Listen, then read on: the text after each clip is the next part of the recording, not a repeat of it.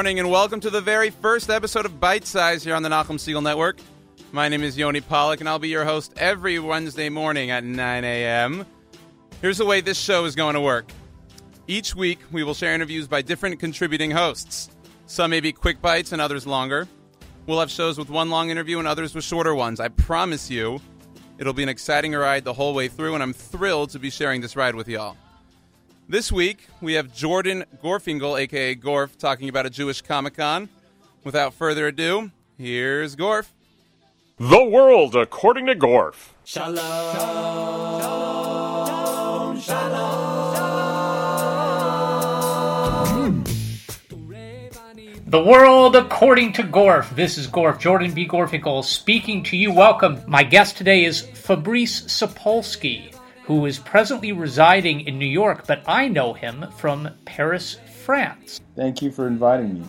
You are creating the very first Jewish Comic Con, a comic book convention. What is the date of this event? Where is it taking place? And give us what we call the elevator pitch, the quick summary of what it's going to be all about. The event is called the Jewish Comic Con. I think the name says it all. And it will take place on November 13th. It's a one day convention with a preview night that will be the preceding Saturday after Shabbat. There's a lot of firsts with this uh, convention. First, it's the first Jewish Comic Con. Second, it's the first convention, uh, first comic book convention organized in a synagogue. The synagogue uh, that is located in Prospect Heights, Brooklyn. And I think it's also the first comic book convention in America curated by a French guy. This convention is a mini version of those very big pop culture events such as the New York Comic Con and the San Diego Comic Con. And those events are like gigantic with tons of panels and, and, and screenings and a huge main hall. Um, at the Jewish Comic Con, we will do exactly the same, but smaller. Instead of a convention center, we're using a synagogue. So the synagogue is a building that is has been built in 1924. So it's, it's not a big building, eh, but it has a lot of cachet. And also downstairs, we will have uh, a conference room where we will have panels every hour with different topics around comic books and around Jews in comic books and even non Jews in comics, but who did some Jewish content in their body of work. So this is this is a very unique combination of Jewish creators, non-Jewish creators, but with all 100% Jewish themes. You have said that this comic book convention is small. I don't want people to think that by small it's going to be a lesser quality event than the bigger ones. You're right. The ambition is very high. It's the way of thinking that I imported from Europe because in Europe there's never as much money as there's in the States. And we have to make it look cool. So we're used to using all the tricks that we can to make it look to make it look better. It's it's. Let me give you a, a comparison. If you have a blockbuster in the movies, you have a movie blockbuster, and it costs a hundred million dollars.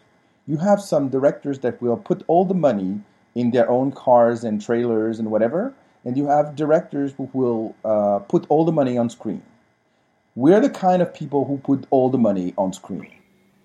So, what you're saying is the Jewish Comic Con is going to be the best combination of a convention and a symposium with a tight focus and every single piece of programming and, for that matter, presentation being interesting, compelling, and scholarly. Exactly. Uh, and the convention will run from 10 a.m. to 6 p.m., which is, uh, I mean, they can come to the show at 8 o'clock. There will be a service, uh, of course, and they, they're uh, very much welcome to join uh, the rabbi. It might actually be the most interesting service that you can attend because oh. Tefillah will be led by Wolverine with a minion of various different uh, superheroes and zombies. I have to share the creation of this with the president of the Kol Israel congregation, Fred Polenicky. And the, the idea of the Jewish Comic Con came at a Shabbat dinner where I was invited to his house. We sort of have like co creating credit. At one point, at like 5 o'clock, I don't know exactly what time, but there will be Mincha in the show. The room downstairs will be used for the service. And, and there will be Shacharit in the morning for people who want to come earlier and join us. And there will be bagels. Well, of course, if it's a Jewish Comic Con, there must be bagels, but will there be little capes flying off the end of the toothpicks on the bagels? That would be funny. I think it's very hard to put your tefillin with uh, uh, with your uh, costume on. That would be funny. Very interesting. Well, that gets back to a very central question, which is, of course, uh, if you're wearing a cape like Superman, do you have to put tzitzit on it? Yeah, but fortunately, tzitzit is only for service, except the, the, the one that you wear under. What's going on underneath the spandex will stay underneath the spandex. Who are the guests that you are inviting? Who are the VIPs and the speakers and so forth? And I uh, imagine that you do not have to go far beyond the New York area to find them, since New York has been, for the last century, you'll forgive this cross cultural reference, the mecca of comic book publishing. That's exactly that. That's one of the main reasons why we started this. Is New York started it all, except Superman, which came from Cleveland. But the publishing industry was in New York. Most of the Marvel creators, DC Comics, they, they were all from New York. And of course, 80% of them were Jewish. So it made sense that we organize this kind of event in, in New York, in Brooklyn, because this is where I live. This is my uh, synagogue, and this synagogue was really open to some kind this kind of event. Even the rabbi is a comic book fan, which is probably uh, one of the he's probably one of the few rabbis openly comic book fan uh, in America. So you might say he's out of the cave about his comic book love. yes. now, we'll talk a little bit later about who specifically the guests are going to be. I want to turn our attention to you personally. What is your background? Where were you born? Do you have siblings? Where's your family from originally? Oh my Bring God. us up to date on how you managed to make it to America. So I was born 46 years ago in Paris, France. My parents were all born in France too. My grandparents were also born in France. My great grandparents on my father's side came from what is now Ukraine. We would call it Russia at the time because it, it was, we didn't know it was the Russian Empire. And they fled from it in 1902.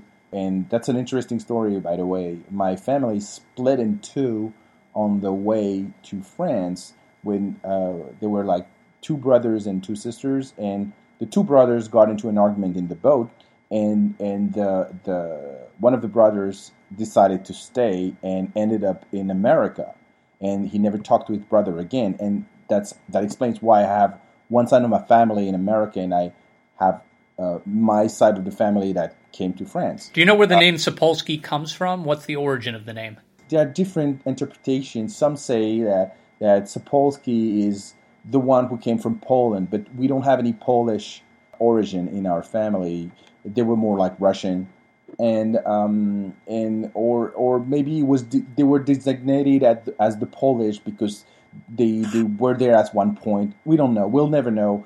Uh, but it's not a very common Jewish name. Everyone ended up in France except one who, at 17 years old, decided to go to America because he didn't want to lose a poker game in the boat.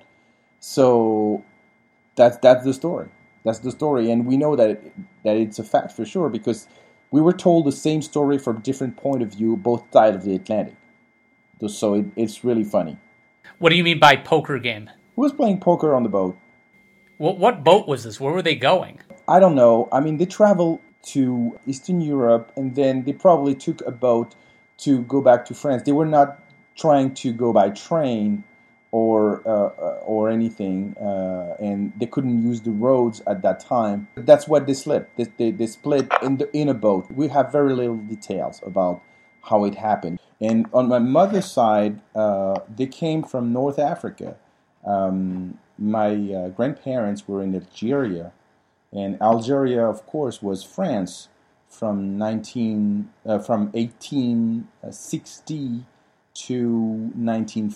1962, Uh, so for over a century, they were a part of the French uh, Republic, and uh, so they had the same rights. So they were French, uh, but they were in, in, in North Africa, and and my grandparents, my mother's side, came to metropolitan France uh, in Paris from Algeria in 1949 uh, when my mother was born, and so every, everyone met in Paris, and it's funny uh, because on a on a it's another funny story.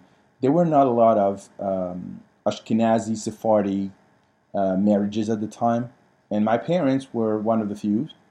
Uh, now it's common, but at the time it wasn't. I know that my grandmother and grandfather on my father's side didn't really like that idea, and they called it a mixed marriage, which in retrospective is very funny. Yes, nowadays, if you're a DC person, your wife is a Marvel person, that would constitute a mixed marriage. Absolutely.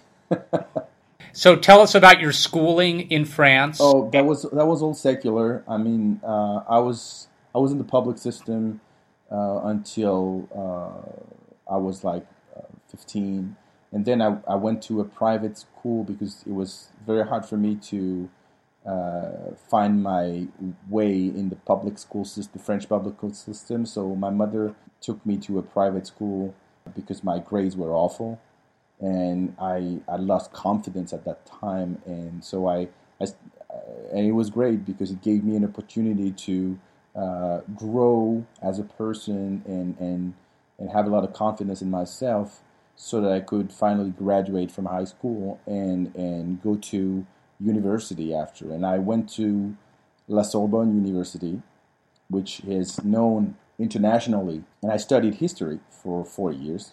At first, I didn't realize. I thought it was like it like take me nowhere, but life has sometimes plans for you. And uh, since I started working in comic books, uh, having studied history has become very precious. You're using history as an inspiration for the work that you're creating? Totally, absolutely. I mean, uh, every comic book that I ever created has uh, an accurate uh, historic background. So it has become very important for me, uh, even though at first I didn't think it would. Because after that, those four years of, of studying history and, and having a, a degree, um, I uh, switched to graphic design because I was I was more interested. I always was interested in design, in, in drawing, and everything, but I thought I was not good enough to sustain a comic book uh, career as an artist. So when the opportunity presented itself, uh, I switched to graphic design. My first professional work as a graphic designer was at a Jewish magazine. It was a, a weekly magazine that I had to uh, design all by myself, and I had no te- It was my first job, and I had no mentor or no, nothing. And it was like 48 pages every week to do all by myself with uh, all the text and illustrations coming in the last like 48 hours. I, I learned a lot uh, in, in those times, but it was very, very hard. I can totally relate to this because at about the same time. I was living in New York City and commuting over one summer to somewhere that the LIRR reaches, you know, Ronkonkoma or something. I forget what. Long Island. Yeah, I just wanted to say Ronkonkoma. Okay. Because it's so much fun.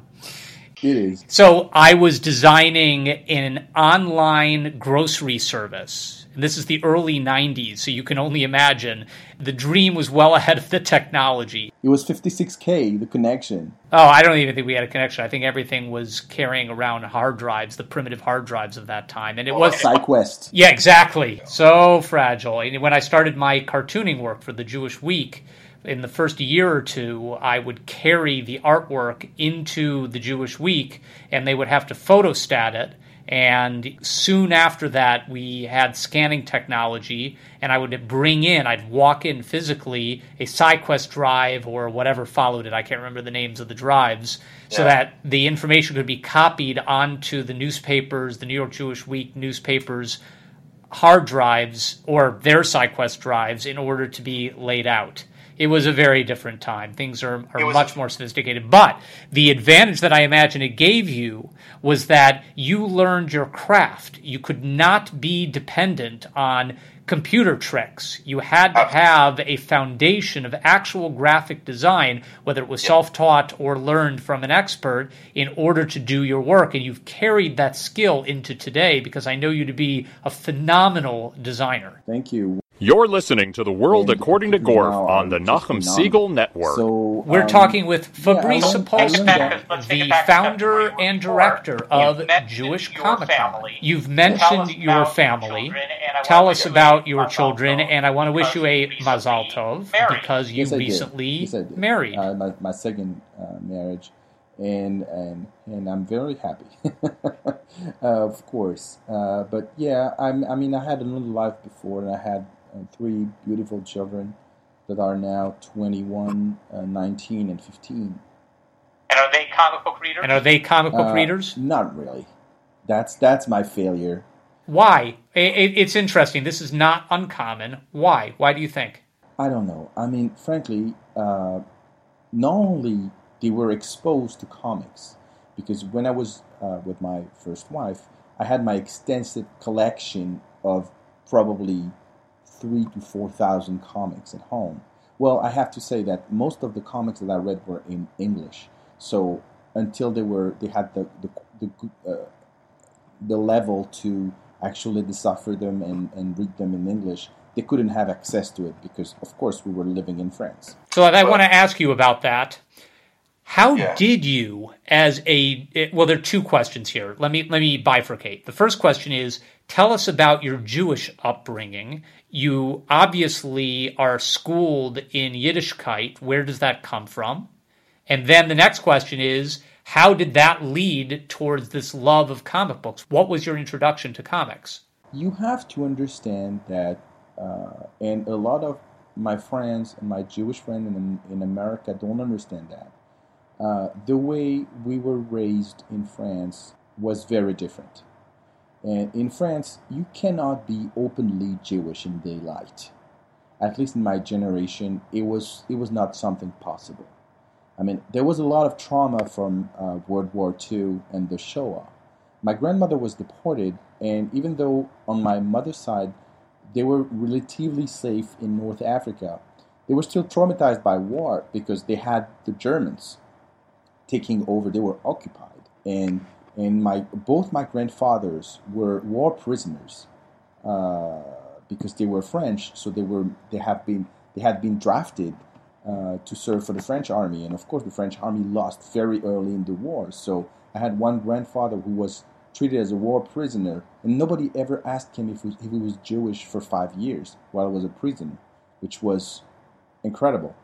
And and my other grandfather came from uh, North Africa, and he also was captured, but he he managed to escape.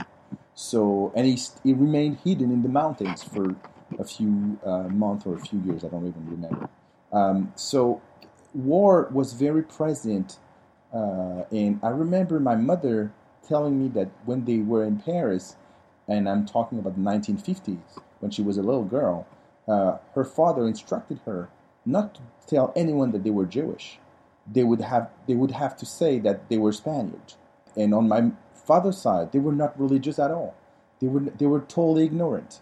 They would they were like uh, what we call the the Kippur Jews. I was not really exposed to that when I was a kid. It was even a miracle that both my parents are Jewish. I became increasingly interested in the Jewish stuff because my uh, my parents took me to uh, Jewish Scout movement, which taught me everything, and not only the Jewish stuff, but also how to be a leader, how to be responsible, how to manage crisis. What was the name of the Scouts group? A, a movement called EEIF for uh, Éclaireuses Éclaireurs Israélites de France, which is like French Scouts, French Jewish Scout, if you translate it. Um, but we would call it just EIs. if you were instructed by your parents to conceal your Jewish identity, how did that not conflict with being in a Jewish scouts group? Something happened. something happened, so to speak. Um, I lost my father when I was 11, and he he died at 34 from a heart attack, which is not something very usual. And he changed the course of my life. Totally, he totally changed it. Uh, we were living in a suburb with my parents up to that uh, year, 1981. So we were living in a suburb that was uh, about 40, uh, 40 kilometers from Paris, that about 30 miles from uh, the inner city of Paris, and and we we were like any other French kid. There was no Jews. We were probably the only Jews in the area. Uh, But but, it was it was like like, a sweet sweet, suburb, suburb, Uh, uh, a, with with a a lot, lot of diversity, diversity, with with people, coming, from, everywhere. And, And my parents, loved this. So, So, but when, when my father died, and my mother didn't have a car, nor even a license, and she and didn't have a job, she was not working. working. So, we had, to, go, to Paris to be closer to my uh, uh, grandparents uh, on my mother's side. And, And uh, uh, so, so we came to live in Paris while she was looking for a job, and everything, changed, at that time. Because, Because, of course, when, you lose a parent parent at such an early age, you grow up very, fast. fast. And, And there are a lot of things that you you have, have to to discover by yourself. And, And I think, I mean, I mean, I I was already curious, and and my, my, my, my brother, and I, we only have 18 month difference. difference. So, So we sort of challenged each other constantly about, about stuff. stuff. And, And as as far, far as, as I I can could remember, remember it, it, I was I was already, already reading, reading comics, at the at the time. time. I even, I even remember, remember, this is not this not really kosher, but, uh, uh, my, my, uh, uh, my, my uncle, I have an I have an uncle, uh, he, he he used, used to, to come and come pick and pick me up, take take me to synagogue on on Saturdays. Saturdays. And, um, um, we would, we would go, go from time to time time to time because I was, I was very close to my cousin. Uh, Uh, we only have two months difference. Uh, Uh, and we we were born the same year. So we're So like, we're like brothers. brothers. And, And, and, he, uh, uh, he- he- but, they were a little, bit more religious, religious than, than we we were. were. So, So, uh, uh, so, we, we, we, would go to the synagogue with, uh, with, them, like, on Saturday sometimes. And And after, after, after, that, um, um, he would he would say, say, "What do, "What you, do you want? want? It's, It's, it's, Shabbat. Shabbat. what do you want?" And I would, And I would always, always pick, pick a comic. So, So my, my collection, collection started, started growing after, after that. that. I would, I would read anything, anything from, from Spider-Man, Spider-Man to Conan to to Star, Wars. Wars. That was, That was uh, uh, what, what we had, access, access to at the time. time. And when, And I, grew up and I was, in Paris, I never stopped reading comics, but at the same time, I was, very, much into the scout movement. Uh, first, first, I was, I a kid, and then, I became, a leader. And, finally, I, I, I, I even, even started, started working, working professionally professionally for that, movement, movement when I was, when I was 24, 24, 25. 25. Uh, Uh, I was, I was uh, uh, in charge of, uh, a whole branch, a a whole, whole set, set of of young, young adults, adults or, teenagers. teenagers. And I was, And I was counseling, counseling and and teaching, other, other counselors, and other other leaders. leaders. Most, Most of my, Jewish, Jewish experience, experience or my Jewish curiosity came in, the, in the, that, that period, period when I was, when I was a teenager. teenager. Uh, Uh, and, and it's also, interesting, to know that, the, the, it's very, it's very connected, connected to one, particular, particular synagogue, synagogue that, I, that I have, have and I have, always, had, a very, very uh, uh, close, close relation, to, in, in, um, um, in, a in a very, very near suburb of Paris Paris called. Neuilly-sur-Seine. And in And that, in that town, town, there was a fantastic, fantastic rabbi and and his, his wife. wife. Um, Uh, uh, his his name was uh, Jerome Jerome Cahen, and, and he, he, uh, uh, really, really taught, taught me and a and lot, a lot of other other kids of my, age, age everything, everything we we could, possibly, possibly uh, uh, understand, about, about how, to be a Jew, uh, uh, in, the, in city. city. Well, in Well, the in the city, city as, as a, a with a big, with a big C. C. It was a family that came from um, the east of France, where it's a, there's a particularism in that area in France. It's uh, it's not when you're a Jew or a Muslim or a Christian there, uh, your religious rights are very different than from the rest of the country. It's an heritage of uh, history. So uh, he would practice a little bit different and had a very different view on how to be a Jew in in the Republic. Can you describe that? Right now, and for the recent past, France Yeah. has been the epicenter of the religious wars that have been going on in Europe. That's because you know uh, France is the biggest community in Europe. So when you have the biggest Jewish community in Europe, you're far more exposed than most of the other uh, countries. Uh, and also, uh, Paris is very different. Paris and, and the whole Paris area is very different from the rest of France uh, because there are about 100,000 Jews there. So there's a very rich, vibrant, and dynamic Jewish life, even now, even with all the problems, and even if, I mean, it's it's not going very well. Um, you still have a lot of things uh, created every month or every week uh, to to help the Jews, to entertain the Jews, to uh, I mean, the Jewish life is very dynamic. It's um, it's not New York level, but it's still uh, in Europe. I think it's there's there's no match. I'm trying to reconcile your upbringing, being taught to conceal your Judaism, with the vibrant Jewish life that you're describing. I know that when I visited you in Paris, I was blown away by the sheer number of kosher restaurants, for example. And of course, hey, Paris Has- cuisine. The highest number of kosher restaurants in the world. But that's because uh, the French Jews are also French. And you have to understand something that is very hard to understand for a lot of people. Napoleon, um, when he broke a deal with the Jewish community in the in the 19th century, the deal was very simple. You you um, accept the republic and the French laws, and you will get a citizenship.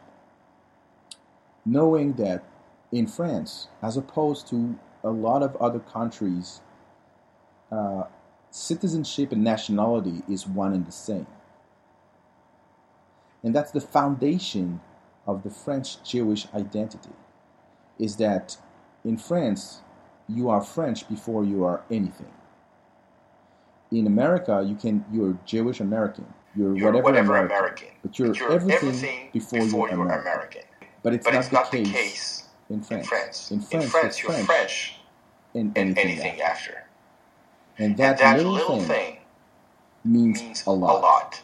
And, And that, that makes, makes the French, French nation, nation, and I'm and I'm putting, putting quotes, quotes, because, because that, that model, has exploded, in the past, past 25, 25 to to 30, 30 years. years. But, But that, that makes makes that that model, probably, probably the last generation, to to have been raised, raised with that. with that model.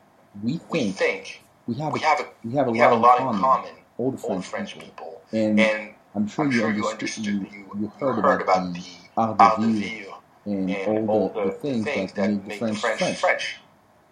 The taste, Taste, the, the, food, the food, the arts, arts, the the fashion, fashion, and everything. and everything. And it's, it's within, you. you. I mean, I mean, you, you don't, don't question, if, if it's it's something, something that, that you you acquire over over years, or it's or something, something that that it's it's within, within you. you. It's not. It's not.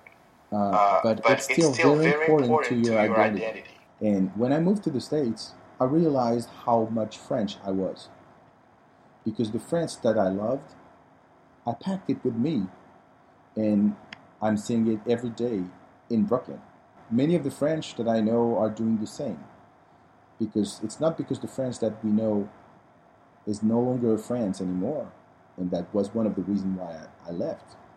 Uh, not, not the principal reason, but one of the reasons why I left we still are very much attached to the French culture and the French way of think, seeing things. Like when we go to a restaurant, When you go into a kosher pizza joint in Brooklyn, what's your experience? well, let me say that I'm very privileged because I live in Crown Heights in Brooklyn and we have um, more than our share of kosher stuff. More as than opposed our to other share of areas where you stuff. don't. So Um, I have a couple of to blocks to, other walk until I have a kosher pizza, So, well, two I have a couple pizza. of blocks to walk and, until I have a and- kosher and there are a pizza, number of restaurants and, and snacks. and, That said, and snacks. This is Um, not the quality That said, that we have in this Paris. is not Actually, the quality. the main difference that I would say for like kosher food would be that you can find everything in New York that you can have in Paris. The difference is the price range. In France, it's very medium priced. You can have a very good, with a nice decor uh, restaurant, uh, with a nice dining experience for a decent price.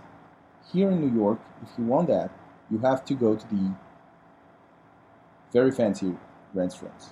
You can't have this. You either have the, the little pizza joint where you will you will have no seating or very little seating or very much noise or and no experience at all. Or you can have the fancier places, but it's more expensive, especially the Bassari restaurants.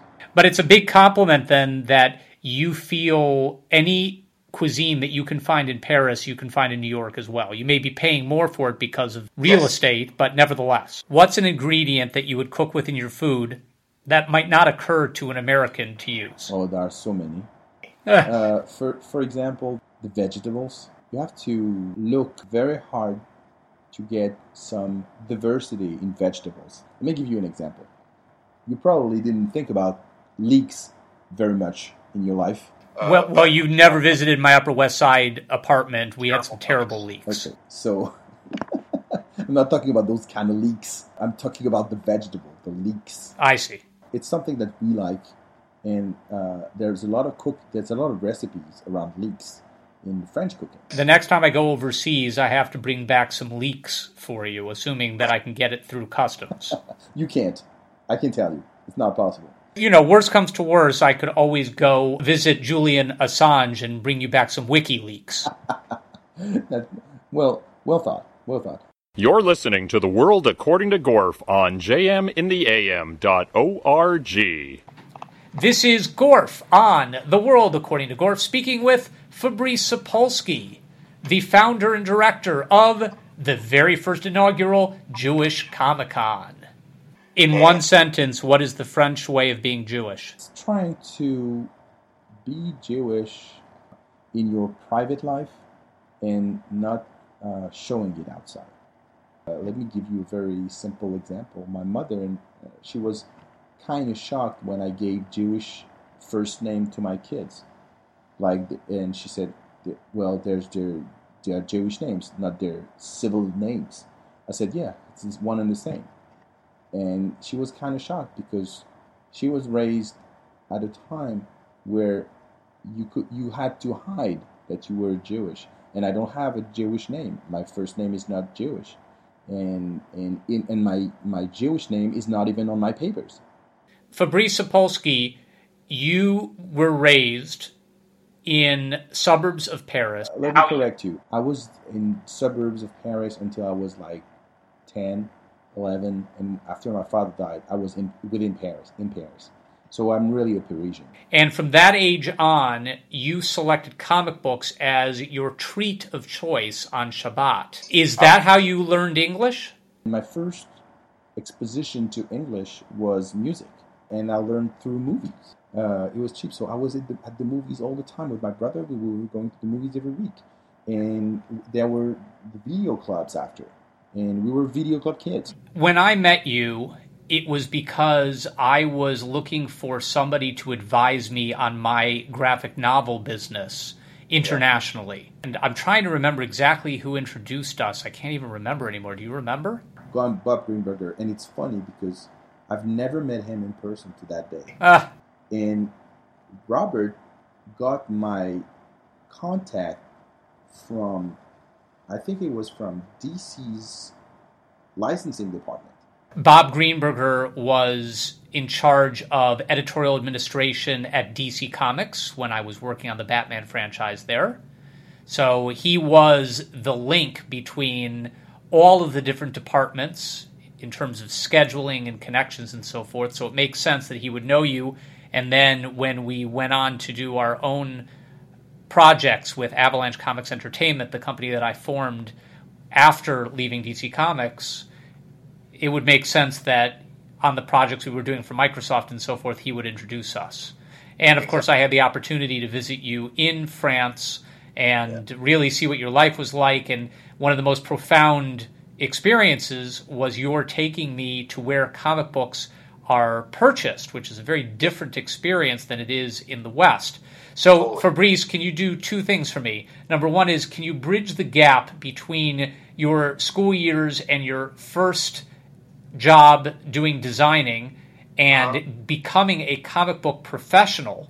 And can you also describe the difference between comics in America and English language territories and Yeah. comics in Europe in non English speaking territories? At one point, I grew tired of people asking me, "Oh, but can you write?"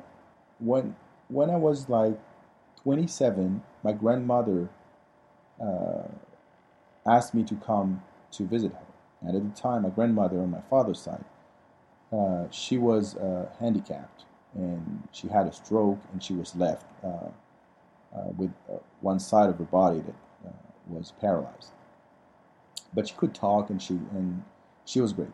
Um, so she came and she said, "I'm not getting any younger, and I have little money, so I'm going to give all my grandchildren their heritage while I'm living because I want to know how you spend the money." So I thought about it for a minute, and I turned to my wife, my then wife, and I said, wait a minute, maybe we could buy an apartment or buy a car, but I want to found my own company and I want to make my own magazines. And uh, so she said, okay. And then we haven't talked about it for like a few weeks. And then one one Saturday afternoon, Shabbat, I was reading comics. And I said to her, um, how come there's not a news magazine about comic books? She said, You have to create it then. And it was then that I had the idea of creating a magazine that still existed that day called Comic Box.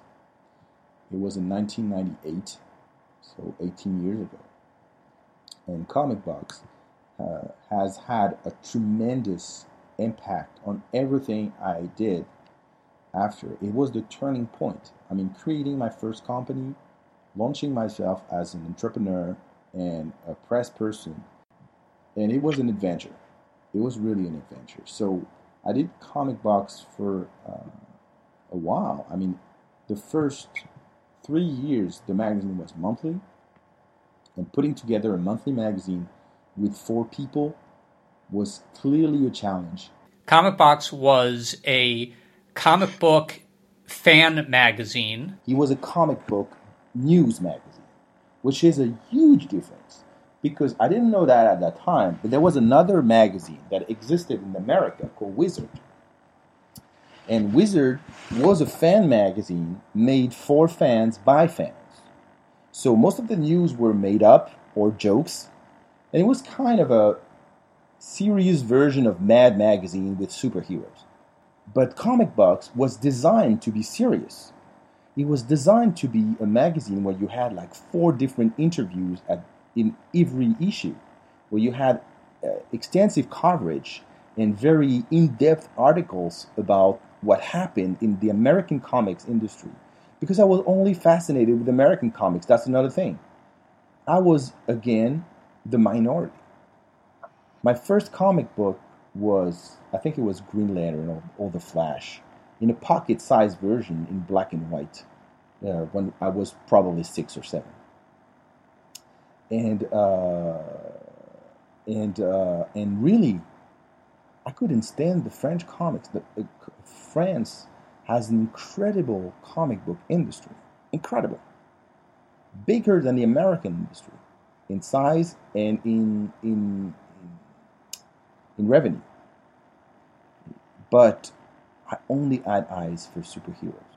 I think they spoke to me, and when you're a kid and uh, you don't feel really confident, I was really shy, and uh, and after that, I lost my father and all.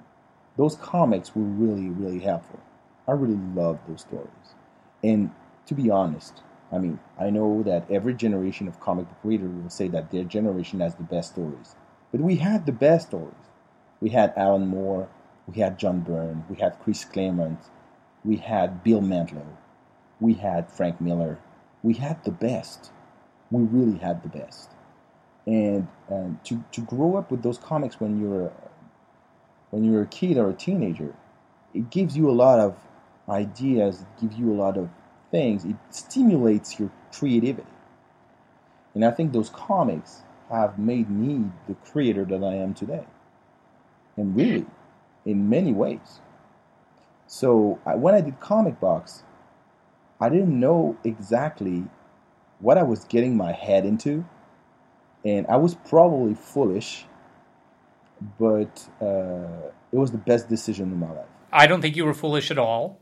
You're taking your experience from Comic Box and you're translating that, you'll forgive me, you're translating that into the Jewish Comic Con because you're taking all of your skills as a designer, as a manager, as a leader, and in particular as a Jewish person who is extremely worldly and passionate, and you're channeling it all into a one day symposium slash convention that is the first of its kind. It's even more personal than that. I don't know if it's because I lost a parent or if I had something to prove in my life or anything. I didn't analyze it, analyze it very much, but I generally don't like to push open doors and wait for things to happen. When something doesn't exist, I try to create it. When uh, something hasn't been done before, that doesn't mean that I shouldn't do it. And I always acted like that. In 2001, I created, uh, and it was a massive failure. I created the first website in France to sell uh, collectibles. And he was a massive failure because at that time the market was not ready. People were uh, not used to using their credit card or their debit card to order things on the internet. It was too early. And I did the same mistake 10 years after. I was I created another website and it didn't work because I was too I was ahead of my time. But um, I don't like I don't like doing things that have been done like a million times before. I don't like that. With Jewish Comic Con, I think you are of your time. Comics and superheroes have never been more prominent. You are right. And I think also Judaism is having a tremendous cultural renaissance right now. We're feeling it in all the different ways that technology, Judaism, and art are coalescing. I think also, if I may, and uh, because I have a very international mindset, I, I always consider Jews from everywhere uh, as my audience. And I would say that we, we're living a time where diversity in Judaism has never been big, bigger. And I saw something very interesting in the US that I hadn't seen in France. In France, it's very monolithic. When you are from the community at large, and when you are um, conservative, they don't speak to each other. They don't tolerate each other. They hate each other. But here, you can be conservative and talk to an Orthodox, or you can be Reform and talk to a conservative. That's not a problem. There are a lot of people, of course, not everyone will do that, but there are enough people will be open minded to do it.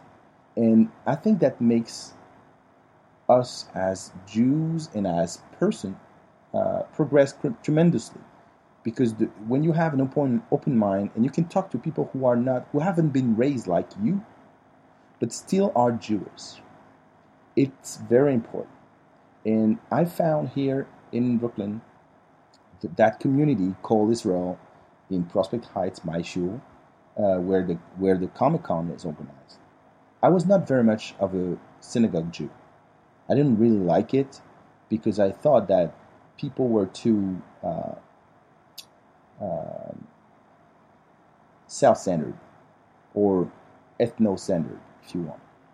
Uh, they didn't think. They always thought that uh, they were right and the others were wrong, and that that was the impression that I had the last years I was in France. When you were talking to people in schools, they were always, "We're doing like this. If you don't want to do like us, you can go elsewhere. And that's not my conception of what a shul could, should be. Shul should be open for everyone, not asking who you are, how you practice, or anything. If you're there, you're welcome. You're there, you're there. You're not there, you're not there. But you're still welcome. And I found that in Kol as well. They were open to my wife and I when we came. They they welcomed us the way we were never welcomed anywhere else. That made the transition very easy. It's funny because in my comic book career, I never made public statements that I was Jewish. Never while I was in France. Because I didn't feel safe doing it in a country where religion is supposed to be very private, not something that you tackle openly. But in America, it's very different. You feel protected. You feel different. You feel that in a in, in a city like New York, you can say whatever you want. I live in an area where there are a lot of African Americans. Uh, there are some Asians. There are some, of course, some some Jews. There are some non-Jews. Everything is there, and people know, and there's no problem. But it's something that I had never experienced before because in France you can't do that. You can't.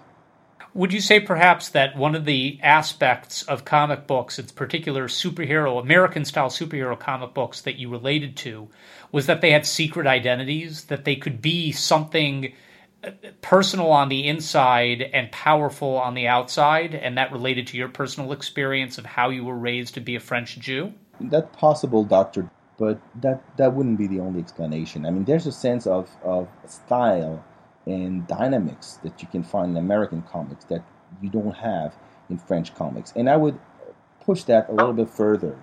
Um, there's, you know, the main difference between American comics and French comics is it. It's just one thing. American comics, you're in the driver's seat. You're with the you're with the superhero. You're with the character. You're inside the action. You're inside the book. The storytelling brings you inside the book uh, the French comics are much more contemplative. You are looking at the book from a distance. You're looking at the story from a distance. There's a distance between the reader and the story. And that's a huge difference. Comments, questions, or you just want to fetch? Go to facebook.com slash the world according to Gorf. Tell us the goal of the Jewish Comic Con. Who is the okay. audience you're trying to attract? Will it be family friendly? Will it be yes. scholarly? Okay, so there are like uh, three or four different goals, and it's not like one, two, three, four. It's like they're all important. They're all as important, equally important. The first one was to pay homage to those founders of our industry, the, who I told it earlier were 80% or more Jewish. And a lot of kids today, they love superheroes. They love the idea of comics. They don't even know that these guys were Jewish and they did comics because they couldn't do anything else. They didn't have any money. They only have their creativity. And some of them were terrible at being artists, were terrible at being writers, but they couldn't do anything else. You had these teenagers because they were a bunch of kids. Some were 11 years old. I mean, Joe Kubert was 11 when he started. And suddenly they created something that everybody wanted superheroes. They created an industry. They didn't invent the comic books, by all means, but they took a lot of ideas and it became a whole industry. Actually, uh, they they did. Jewish people did create comic books. No, as, Jewish. I'm talking about the creators. Oh, the creators themselves did not know. It was businessmen no. who were in bootlegging, and it's a very interesting story. Gerard Jones wrote a fascinating book that covers all this. There, there are a uh, lot of stories and books about it, and yeah. And frankly, this is not the main focus here. Right, but these are all topics that will be covered or touched upon or potentially yes. discussed at Jewish Comic Con. What are your other goals? You said there were three or four. Absolutely. The second goal was to uh, help the shul because the shul has been. Um, this, this isn't a story for another day, but the, the shul story is very interesting too. That's a shul that was uh, in decay and nearly abandoned seven or eight years ago uh, nobody came. And then a group of people took over and decided that this show should uh, be revived, and that's what they're doing. And they're doing it every week with the services that are great, and they're doing it with uh, activities such as the Jewish Comic Con and the Brooklyn Jewish Art Gallery that preceded it. Uh, they're doing with uh, tons of things. They have like workshops. Um, I caught up two months ago. I caught them. Uh, I was at the shul uh, on Tuesday, and they were practicing art with uh, with a professional that taught them how to uh, paint. So you could say, to use the current vernacular, that Kol Israel is being rebooted as a center for art and arts in Judaism. It's as much a shul, a full functioning shul, as it is a place for art. Fantastic. And goal number three? Goal number three was to also bridge people together. That's something that is very important to me, is that the Jews are not on an island. We're not on a whole island that is like Jewish land. Well, actually, if you live in Manhattan, you are. Uh, Technically, yes, but Yeah. you also live with other people. I wanted this to be universal. There are people that will be at the show that have never been in a synagogue before, that never met a Jew before, or know about the Jews but never talked to one. And I want to bridge people together because that's how I was raised to. Remember that I was raised in an environment where you didn't ask for religion. I mean, when I was uh, when I was in junior high school, my best friend, his name was Muhammad, and he was Arabic, and we didn't talk about religion or anything. We were just best friends, and we didn't care that we were different. We were sometimes we were joking that the the, the recipes from our grandmothers were very close. Did Mohammed, your best friend as a youth, read comic books? He read comics, and we had another passion together. We loved Bruce Lee, and we loved kung fu movies, which which led me. That's funny. That which led me to my new comic book project, the one that I'm starting in October. Uh, it's called Intertwined, and it's a comic book noir kung fu story. The comic book was created, and the superhero specifically was created by Jewish people, Yeah. and it spoke to a universal experience. So, too, the Jewish Comic Con will be Jewish in focus, but with a universal flavor that will attract and be inviting to everybody. Yeah, exactly. And which leads us to the fourth uh, reason. The fourth reason is more intellectual. I mean, we have 75 plus years of comics already. Where's the major Jewish character? Where's the major Jewish uh, influence? And we had to look into that. The major Jewish characters are very controversial. Why is that? Why can't we have a model, a role model, a Jewish role model? Is it is it normal that we don't have one, or why we don't don't we have one? Before you described how there will be people coming to the Jewish Comic Con that have never been to a synagogue before, but there may be many synagogue goers who have never been to a Comic Con before. So, can you describe the location and the space and the kind of experience that people will have coming to a Jewish comic book convention? The first thing that that will probably strike them is how we will convert the main hall, the main synagogue hall, into a convention hall with tables and creators sitting at those tables, signing, talking with the, the audience, presenting their work, their comics, their art, sometimes their writings. So the public will have direct access. People will really have in depth conversations with the creators that they only meet through the books. At a comic book convention, merchandise is one of the most fun aspects of Yeah. the show. Will there be things for sale at Jewish Comic Con? There will be, but uh, it won't be the main drive. When you say creators, you're referring to artists. Writers and artists that will be at the show, yes. And Right. don't expect to see any Pokemon or or, or uh, whatever uh, Minecraft merchandise at the show. This is not the place to have that. There are plenty of shows that will have Pokemon and and Minecraft and all of the Star Wars stuff. We have we are a Jewish Comic Con. We want Jewish things, and uh, all the merchandise that you, will be able to find is either related to the creators at the show or something that is compatible with the convention. So if you're seeking the Darth Vader yarmulke, this might be the kind of thing that you can find there, assuming, of course, that the person who created the Darth Vader yarmulke has properly licensed that intellectual property. But we won't go into that right now. Well, we're very excited for the very first Jewish Comic Con. Fabrice Sapolsky, thank you very much for being on The World According to Gorf on the Nachum Segal Network. And I'd see you at the con. Absolutely. I will be there, and my guise of being the creator of Everything's Relative and JewishCartoon.com. I can drop a few names if you want.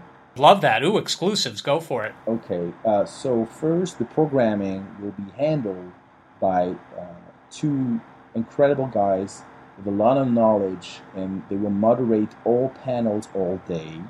Uh, their names are Danny Fingeroth and Ari Kaplan both have written books about comics, and Danny has been an editor uh, all his life. He edited and he's been a writer too. These guys are really great. Uh, their knowledge is incredible about the Jewish themes and the comics uh, at large. Uh, we will have other creators uh, such as Dean Haspiel, uh, Dean is a fan favorite of the indie scene. He lives in Brooklyn, and he, uh, he, right now he does something that has never been done before. He's doing a free comic book uh, on Webtoons.com. Uh, so if you want to check it out, it's a very cool comic, and it's a comic that is a Brooklyn-centric comic. Uh, so we will come, and he and Josh Neufeld, who also will be at the show, uh, have both been um, students of Harvey Pekar, who was a major indie creator. You know, San Diego Comic Con started in a hotel room 40 years ago with about 270 people. And look at it now. Is it possible that 40 years from now we could be seeing Jewish Comic Con taking place in the Javits Center with thousands of people? We have to make this show a reality and make it a fun, cool, and Jewish experience for everyone. For more information, if people want to sponsor, if people want to volunteer, how do they reach out to Jewish Comic Con? That's very easy. If they want to, if they want to buy a ticket, or if they want to buy merchandise, we have cool merchandise already for the con. Um, if they want to support us or write us or anything, they can go to the www.jewishcomiccon.org and we will have an option where all these original pieces by the artists both present at the show and not that's that's a new uh, thing. Uh, there are some artists that uh, are willing to give us pieces and that can't make it to the show but they still want to support us. Uh, there will be auction and uh, the money from the auction will go to the renovation of the show Fantastic. That's a very, very worthy undertaking. Jewish Comic Con preview night, oh, November 12, 2016. That's Motzei Shabbat, Saturday night. And there will be food and drinks. Of course. Well, were there going to be the bagels with the toothpicks and the little capes flying off? It's going to be better than that. Well, of course, because your your French cuisine is going to come in play. So please come on November 13th. Sunday, November 13th, to Kol Israel, Congregation Kol Israel in Brooklyn. Go to www.jewishcomiccon.org where you can purchase your tickets, where you can volunteer, where you can get more information, and you can even preview and perhaps even purchase some of the wonderful merchandise that is going to be available. Fabrice Sapolsky, thank you very, very much. Thank you. Take care. And now it's time for your favorite part of the show Torah me Star Trek.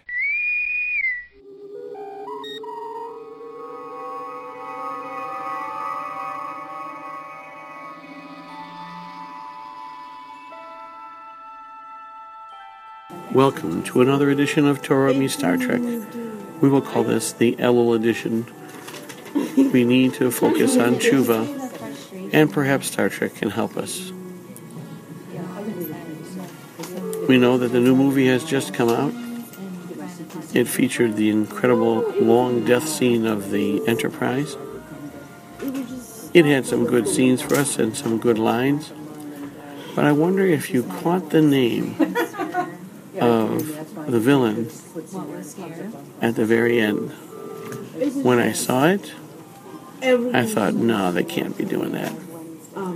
It was Balthazar, Belshazzar. Look up Daniel, the fifth Perek.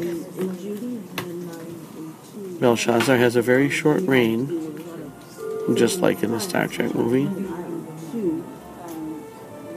He is the one that Daniel gives the interpretation of the writing. Mene, mene, tekel, farsin. God has numbered thy kingdom and brought it to an end. Thou art weighed in the balances and found wanting. Thy kingdom is divided and given to the Medians and the Persians. That night, Belshazzar clothed Daniel with purple and put a chain of gold about his neck and made a proclamation concerning him that he should rule as one of the three in his kingdom. And in that night, Belshazzar was slain. Now we have another significant event to note as we go into Chodesh Elul, and that is the departure of Spock, Leonard Nimoy. When they brought him back in this movie as a mode of instruction to the new Spock, especially with the picture in the end, Leonard Nimoy was able to teach us that you have to follow your destiny. And that your destiny involves your friends, involves the mitzvot of Ben Adam L'Chavero. You might say that just like Eliyahu Hanavi was taken away and never died, so it is with Leonard Nimoy, who went on in this life and is now perpetual in the Star Trek universe. May his neshama be a Melitz Yosher for Bnei Yisrael. Live long and prosper, Leonard. Keep on teaching us and entertaining us. And I'm sure you're listening right now to Torah Mi Star Trek.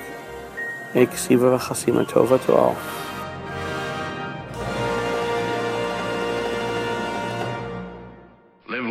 And prosper. And thus we reach the end of another episode of The World According to Gorf on the Nachum Segal Network. As always, you can follow me on Facebook, The World According to Gorf page. Please give us your feedback. We'd love to hear from you. And visit me on JewishCartoon.com. That's JewishCartoon.com for your weekly dose of Jewish humor. And for the best in Jewish vocal entertainment, Pella Singers. That's PellaSingers.com. You having a simcha, bar bat mitzvah, wedding, you need some vocal entertainment? Please go to PellaSingers.com. And until next time, this is Gorf wishing you Shalom.